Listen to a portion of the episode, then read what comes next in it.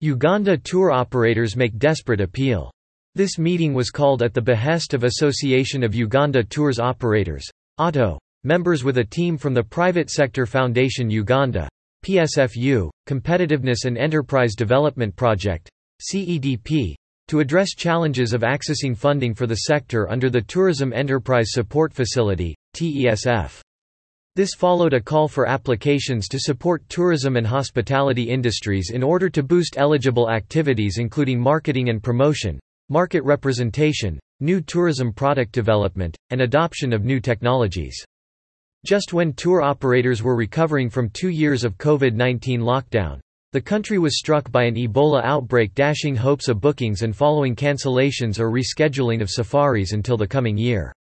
From CEDP were Jean-Marie Kaiwalable, Project Coordinator, Ivan Kakuza, Tourism Business Advisor, and Apollo Muyanya, PSFU Project Director for the MasterCard Foundation. From AUTO were the Chair Sivy Tumusiime, Vice Chair Tony Malind, and Herbert Bayaranga, General Secretary. From the AUTO Secretariat were the Chief Executive Officer at the Association of Uganda Tour Operators, Kasozi Albert, and his assistant, Matilda Iramera, Marketing Officer. Warren Ankwasa Rutonga of Kokooko Africa Safaris expressed concern that the timing of call for proposals was outside the window of several activities that fall beyond the period for the call for proposals. For example, in the current window, applicants are expected to receive feedback in January, which is when there is the bulk of exhibitions, which include Vakantibiers Netherlands, Matka Finland, Ryseliv Mesa Oslo, among others. Attendees also requested consideration for guarantors in order to secure the matching grant. Jean-Marie, however, noted that donors were weary of carte blanche funding, and they preferred to hedge the risk from the 20% matching grant. He called for behavioral change from in society in general, implying that several businesses fell short on credit worthiness. In response, AUTO Chair Sivy Tumusiime responded in concurrence while thanking Jean-Marie for financing Killifair, Tanzania, and WTM London fairs. She also reminded participants to expedite accountability from the recently concluded WTM. She also appealed that applications be accepted because the tourism sector is still struggling.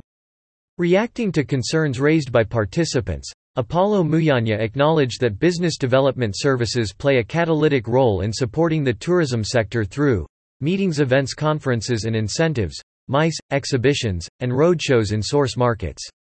In order to cushion the sector from financial strain, he proposed that a memorandum of understanding can be signed with AUTO through a hedge facility, an invoice discounting facility, or equity financing facility.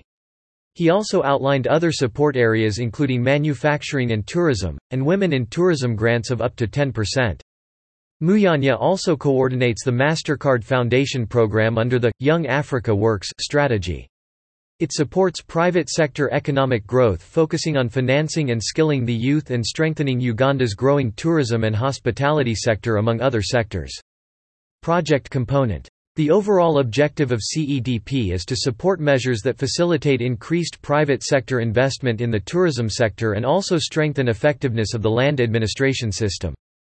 The Competitiveness and Enterprise Development Project, CEDP, is a project of the Government of Uganda co-financed by the International Development Association of the World Bank Group, IDA.